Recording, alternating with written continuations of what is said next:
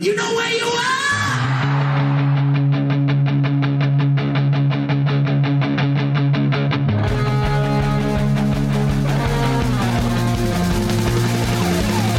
This is Appetite for Distortion.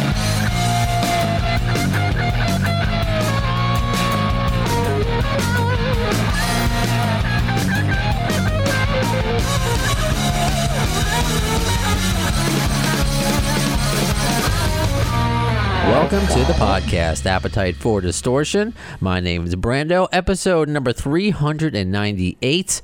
Welcome, Miss Nita Strauss. How are you? 398? I love that. I'm so close to being lucky number 400. I, I can't believe I've done 400 of these things. It's just, it, it started off as a whim because I'm in radio and I just thought this was a side kind of hobby, but never in my radio life career do I have an opportunity like this to talk to someone like you, Nita. So, yeah. oh, well, that's crazy because I talk to radio all the time. So anytime you want me for the actual radio, too, just call us up. We'll come on the station anytime you want. No, I appreciate it. When I say actual radio, I've lived up. It's funny because I wanted to start this off by asking about your life, but uh, well, well, just briefly, I've been in radio for like 20 years. I've been on classic rock stations. I've been on stations that have on nights with Alice Cooper. I know you did a recent interview with Alice Cooper, and actually, a very brief, quick, funny story is that my first on-air shift was canceled and replaced by Nat- Nights with Alice Cooper. I, I was like the Saturday night guy and then I was replaced Oh, wow. by uh, syndicated Nights with Alice Cooper.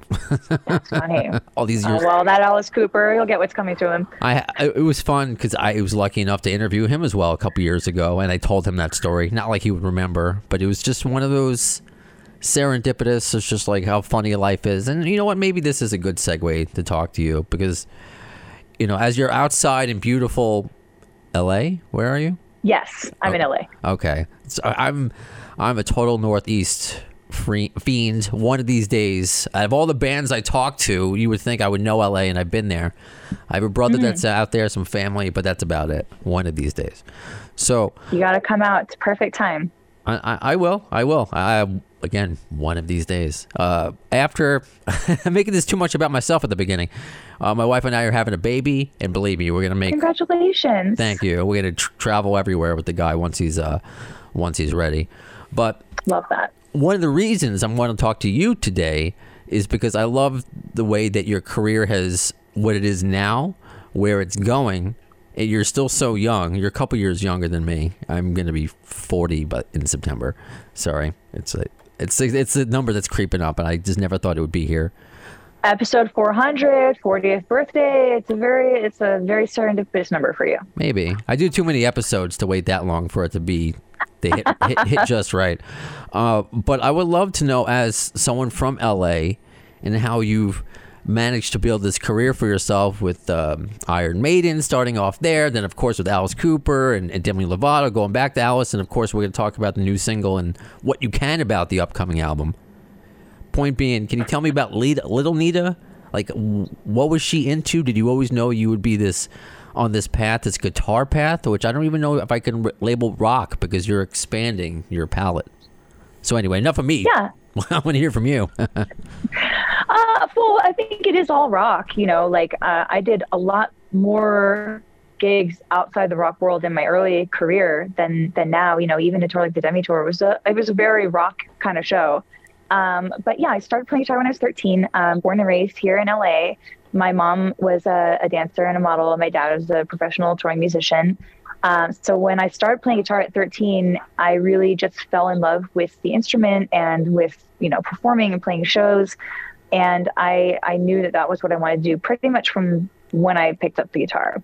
And so I didn't start super young, so of course I did all the the normal kid stuff. Uh, I was really into ballet and gymnastics growing up, and I thought that was going to be my career path as a kid. But it all took a sideways turn when I started playing guitar.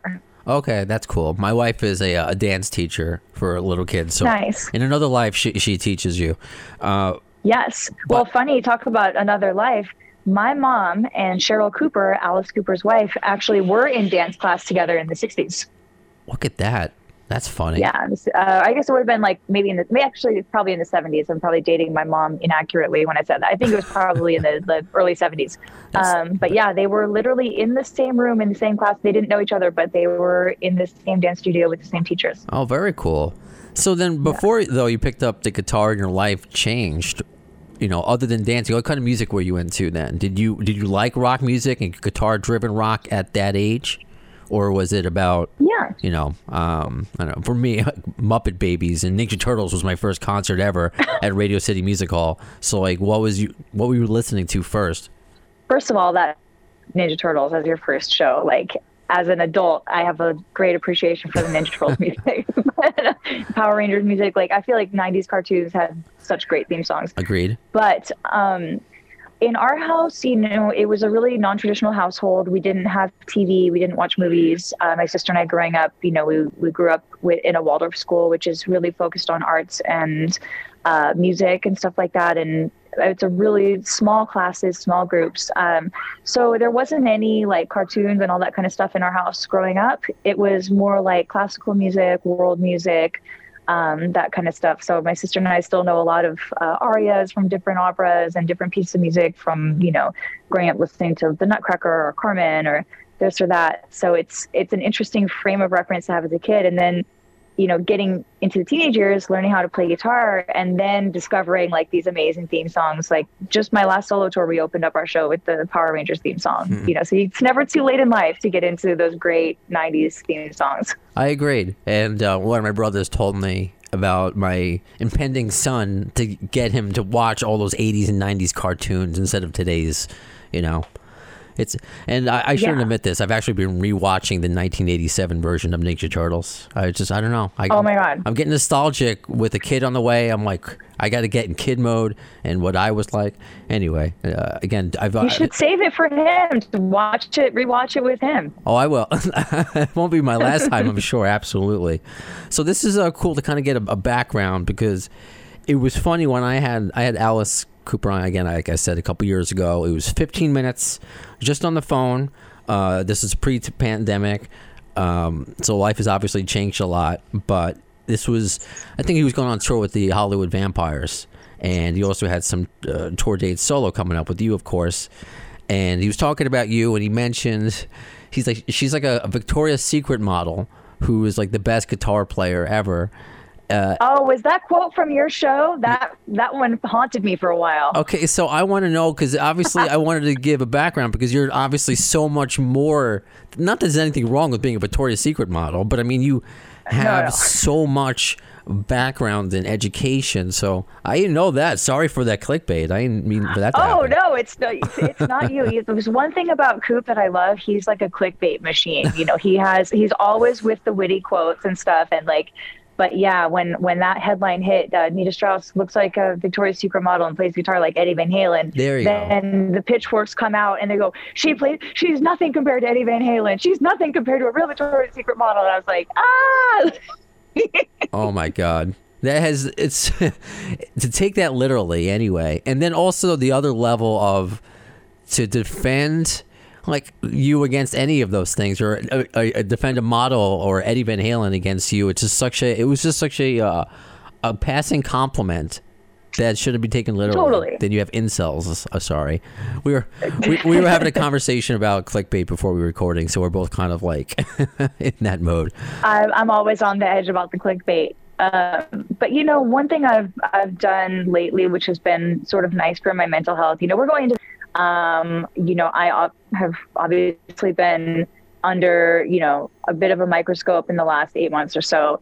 And I've just sort of steered clear. You know, there was a time when I would get into the comment sections and read everything. And, you know, you have this natural human need to defend yourself when you see people saying stuff that you think is inaccurate. And uh, I've just decided to steer clear of it. I, you know, I kick around on my own social media pages. I actually haven't been on social media all that much lately. And, uh, I just feel like if you put too much stock into what people say one way or the other, the good way or, or the bad, you know, you'll so, sort of start to lose sight of where you actually want to go as an artist and who you actually want to be. If everyone's telling you like, don't say that, uh, dress like this, don't dress like that, make sure you say this, make sure you don't talk about that, play this kind of music, only play your own music, only play with someone else. Like, I, if I listened to all that, I wouldn't even have a clear sense of direction anymore. So for the last few months, I've just kind of like kept my head down, focused on what I wanted to do, and that's been uh, really good for me mentally. I think. That's a winner take all attitude. See what I Winner takes all, baby. That's what we do. see what you, how the the connection what I did there, and I appreciate you. So sh- smooth. Thank you. It's the professional in me. It, it comes out sometimes. Uh, I appreciate you sharing that because yeah, you have been, I guess, lack of a better word, you used a microscope because you you started playing with Demi Lovato, and I don't know if it was a decision to leave, quote unquote, people again taking things literally, leave Alice Cooper. And obviously, you're back now, uh, about to go on tour, and he's on your single. So it's not like you ever left him. But again, those are just No. semantics. So uh, I, I I will just say I praise you for staying away from that because it does get to me sometimes, and I'm I'm near, nowhere nearly on your level. But when I see it, it aimed at people like you and other guests I've had on my show, I'm just I want to get defensive. You know, that's why I named this distortion. I want to get through all the bullshit, and hopefully they listen to these interviews and and get uh and get through it. So I guess. Can you talk about, I guess, the decision of are you, are you still also with Demi when she's working? Are you, you going to be in both camps? Uh, what's the or you don't know with, uh, where your life is going Nita Strauss? You're just kind of going with the flow. Um, so I just got back from Du- uh, Dubai with Demi a couple days ago. Uh, we did her first show of the year, which was an incredible experience. Okay. Um, you know, especially going to a place like Dubai where you know a lot of Demi's songs are about sexuality and you know being full with whoever you are, and that is not an attitude that is shared uh, very widely in Dubai. So to have this safe space, you know, this incredible concert where people could come and feel comfortable and be themselves, uh, was beautiful to be a part of. So I'm I'm very grateful that I got to do that. Uh, if she needs me for anything, I think she's going to be writing and recording a lot this year. I actually saw some pictures of her in the studio with Alice himself, which is pretty cool. I'm glad that that connection got made. Um, so it seems like she's going to be busy writing, and recording, and if she winds up doing shows and they don't conflict, I'll definitely do both. And she's somebody else. Uh, again, uh, I'm sure they can mirror your sentiments about mental health. She's spoken up about it, and every and the, the comments and just trying to do your own thing. Is that something that you two as as artists talk about? Would you talk about that with Demi, or is it strictly music and, and maybe fun movies? You you know, or, or just friend stuff, or do you get deep and talk about that kind of th- you know those kind of things? we definitely have gotten deep, you know, especially in the recovery themes, you know, because I've been in recovery a long time. She is also very publicly in recovery. Um, and she really connects to that on a level that not a lot of my friends do. You know, I have, I have a lot of some friends that don't drink, but not a lot that are like in active recovery. So Demi, you know, here's a, a notable example when I, I just had knee surgery a few months ago. Right. And I saw Demi for the first time when we did uh, an acoustic event for the Grammys about six weeks after my surgery. And the first thing that she did, you know, I got to her house, we rehearsed at her house, and, you know, she gave me a big hug and asked how my surgery went. And then, you know, in total seriousness, she looked me in the eye, she said, How did you do with the pain medicine? And I was like, Oh my God, first, you know, thank you so much for asking because no one asked me that. You know, it was sort of something that as somebody in recovery, I had to deal with. You know, I had to sort of confront this head on like, I'm going to be on pain medication. How am I going to feel? Mm-hmm. And she was the only person to sort of like sincerely ask right out of the gate, How did you feel with the pain medicine? Do you need to talk? You know, do you need any support? You know, and that kind of thing. So, um, it's a valuable friendship outside of just being on stage. You know, she's she's lived a lot of life. She has a lot of life experience. Uh, so we have a great time on stage together, and I, I do definitely consider her a real friend off stage as well. Very cool. I often talk about mental health in this podcast. It's seven years without alcohol uh, for me. Congratulations, seven for me as well. Oh, awesome! Look at that. We're on we're on the level here. We're on the level. So that's that's We're on the wavelength.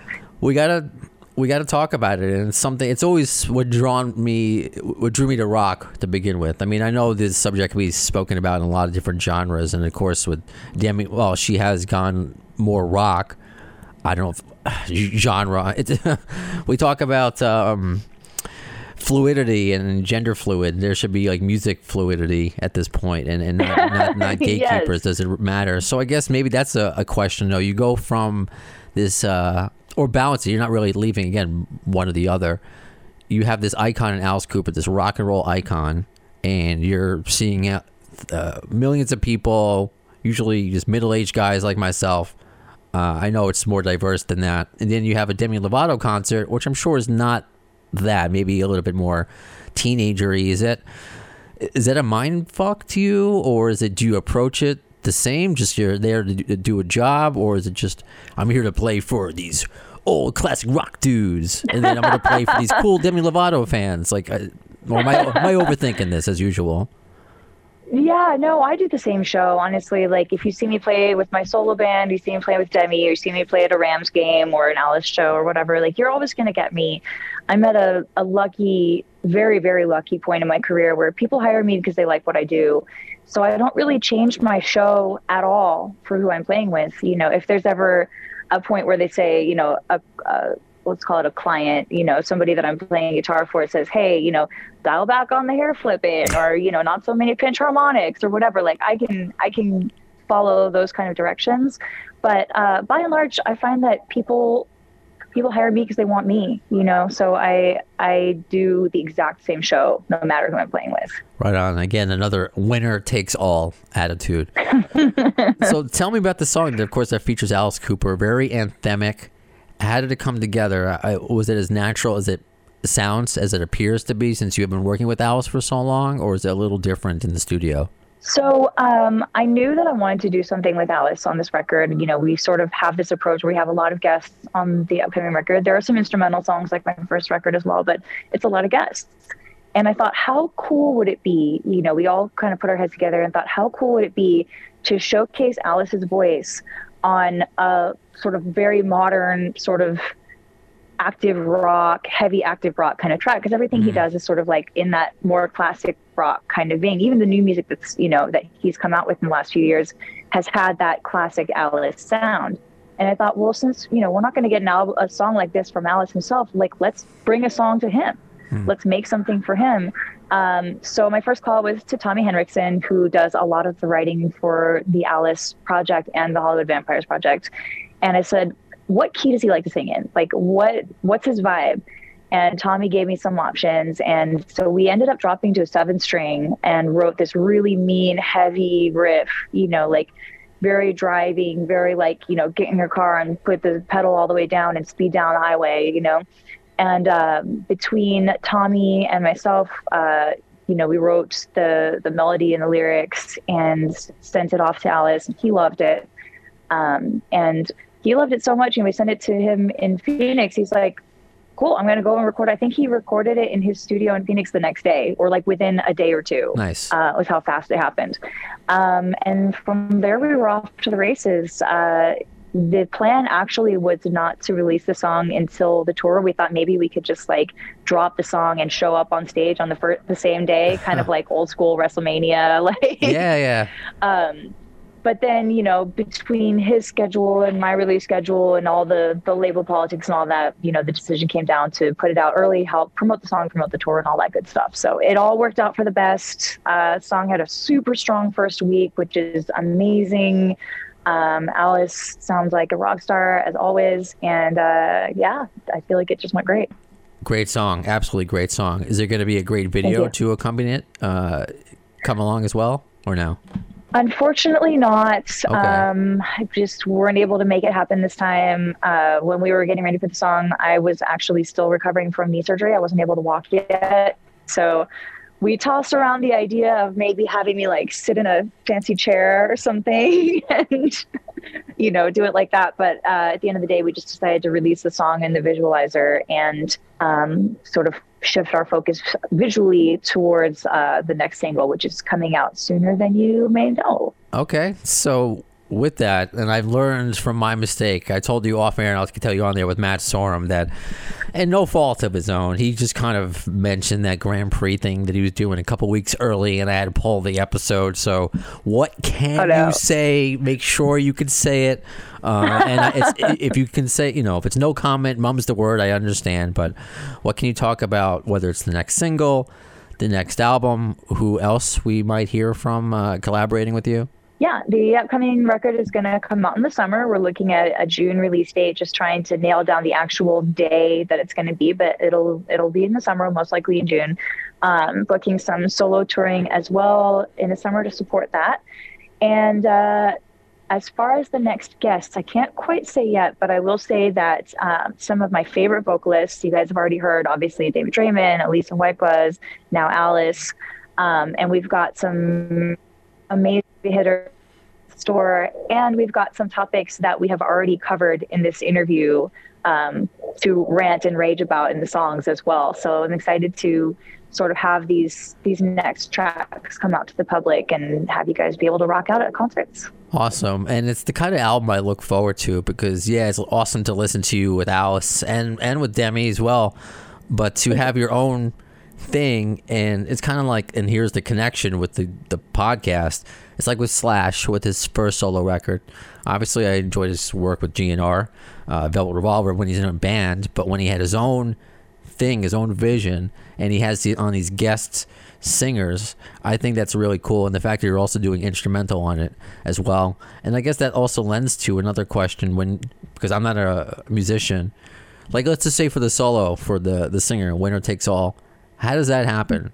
You know, how does that come about? You know, is that are you I'm gonna sound so not cool. Are you noodling for a while and you're like, I like this part, or did you have a certain you hear it when you're dreaming, like Keith Richards? How does that? How does a solo usually come about? Oh my god, if that happened, that would be so convenient. I would love to just wake up and have my solos written. Uh, unfortunately for me, it's it's not quite that easy. Um, but I do tend to just improvise for a while. Like I will put on whatever I'm soloing over and just sort of start somewhere and just loop it over and over again and then I'll eventually start repeating bits that I like and I'm like I like this beginning and I like this end and then I like this high point in the middle uh, and I just sort of have it come together pretty organically like that. Okay, all right, very cool. Um, and, and hopefully I'll get to ask Slash that question one day. But in the meanwhile, that was my see. Some transitions are, are, are good. That was a bad transition. So I I have a, a I will say that uh, just quickly to add to that, um, the Slash album, of course, was a, a, big influence on us deciding to do this record like this. You know, because oh. he had such an amazing album. You know, working with so many different guests and. Um, you know, my first record was all instrumental, and I feel like I would have been happy just doing another instrumental record and then another one after that.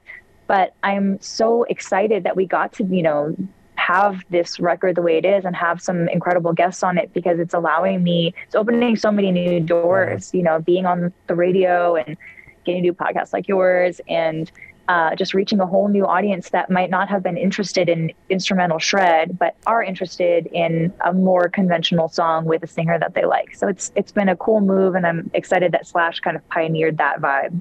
Yeah, I, I think so too, because it's uh, you might think um, I think growing up I wasn't into the orchestral thing and just like okay I need this the singer, but I've learned to grow to appreciate it. And again, when you have the mix like yours, again it gives a it's like what you did with Alice Cooper you're not going to get that song on an Alice Cooper record, but you're going to get it on a, on a, Nita Strauss record, and I think that's that's a special thing. Uh, so with this podcast, Distortion, Appetite for Distortion, it's a Guns N' Roses theme, Six Degrees of GNR Bacon. So we found out you're influenced by that first solo, uh, solo record by Slash. Any other connections you have? Have you met any of the guys? Have you met Slash? Uh, been to concerts? Anything that you may know uh, your connections or love for GNR, or you might hate them. Who, who knows? I don't even. I don't, I don't know. Nobody hates GNR. I, I, know. I know. I mean, I guess people do. I, I certainly don't hate them. Um, I have played the Slash actually um, at a benefit that Alice was having. Alice has a charity in Phoenix called Alice Cooper Solid Rock, which is a teen center that benefits uh, all teens ages 12 to 20 and gives them a safe space to be after school with music lessons and stuff like that. Uh, so we did a charity event, and I got to perform with Slash that day. And it was an amazing experience. He obviously is such an incredible player, getting to sort of stand next to him on stage and trade some solos together. Uh, and then at the end, you know, we're like getting off stage, and I just gave him a quick, like, one arm hug, and I said, Hey, Slash, you know, thank you very much. That was great.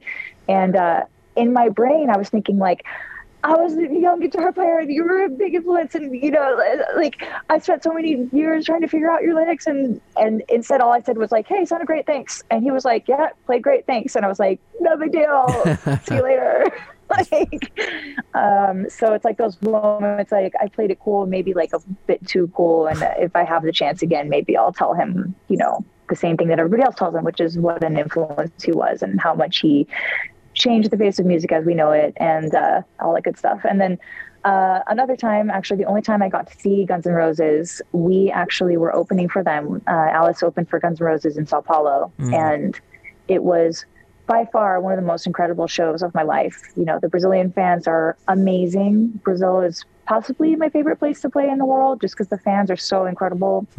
Um, and being there, you know, in a soccer stadium with a GNR crowd, you know, and getting to watch them from the side of the stage was just a transcendent, amazing experience. That's cool. Uh, something I do uh, is interview Guns N' Roses fans from around the world, uh, usually when the tour is going on, and get their perspective. And I've interviewed Brazilian fans, and wow, they are a passionate bunch. I think that's a Passionate. yeah, it's a it's a bucket list thing to see a Guns N' Roses uh, show in Brazil, and you you did it. So Oh, yeah. you're living the life Definitely. in, in many ways. You should go. I highly, highly, highly, highly, highly recommend. Just take a trip, go to Rio, go to the beach, have some, you know, incredible Brazilian food, and go see a, a show there. Totally worth it. Gosh, I got to go to Brazil. Got to go to Los Angeles. I got a lot of places to, to visit. Got some traveling to do. I do. And by the way, we were talking about cats off air. A stray cat just showed up in my yard right as we were as I was talking about that. Hi, kitty. So cute. I, I always tell my wife, tell me if you see any cats in your way to work. I have a problem. Oh yeah. Well, I see a cat. in case you're wondering. I do. Thank you. I appreciate that. uh, just one last question, because I'm sure you you're you're busy uh, today. Uh, because I'm also a wrestling fan. I know you're in, into wrestling as well.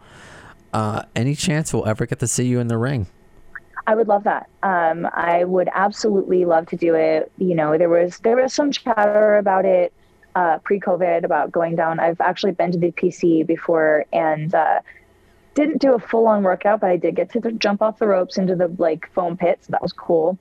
Um, now that I'm recovering from the Oh, yeah. knee surgery, Uh, I think it's less likely. Um, Duh. never say never, um, but it's it's entirely possible someday. I, I know I would have a great time. We have a great relationship with them.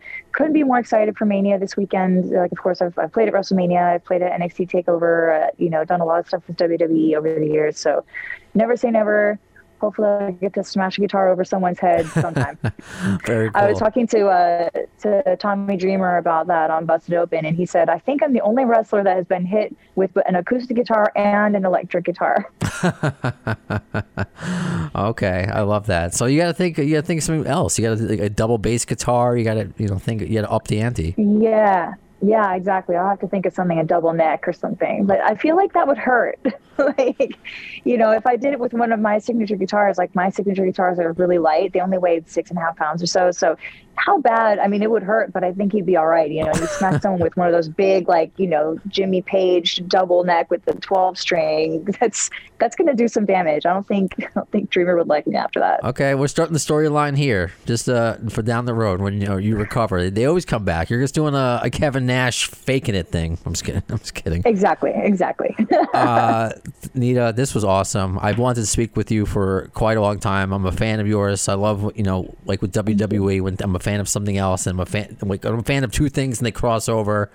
Uh, it's very cool what you're doing, and I'm looking forward to see who else is going to be on the upcoming album. That's going to be really, really cool it cool. won't be long now. Let's let's just say that. All right, sounds good. So that does it for this episode of Appetite for Distortion. When will you see the next one?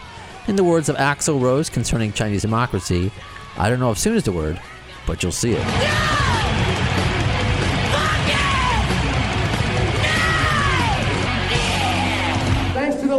security, I'm going home.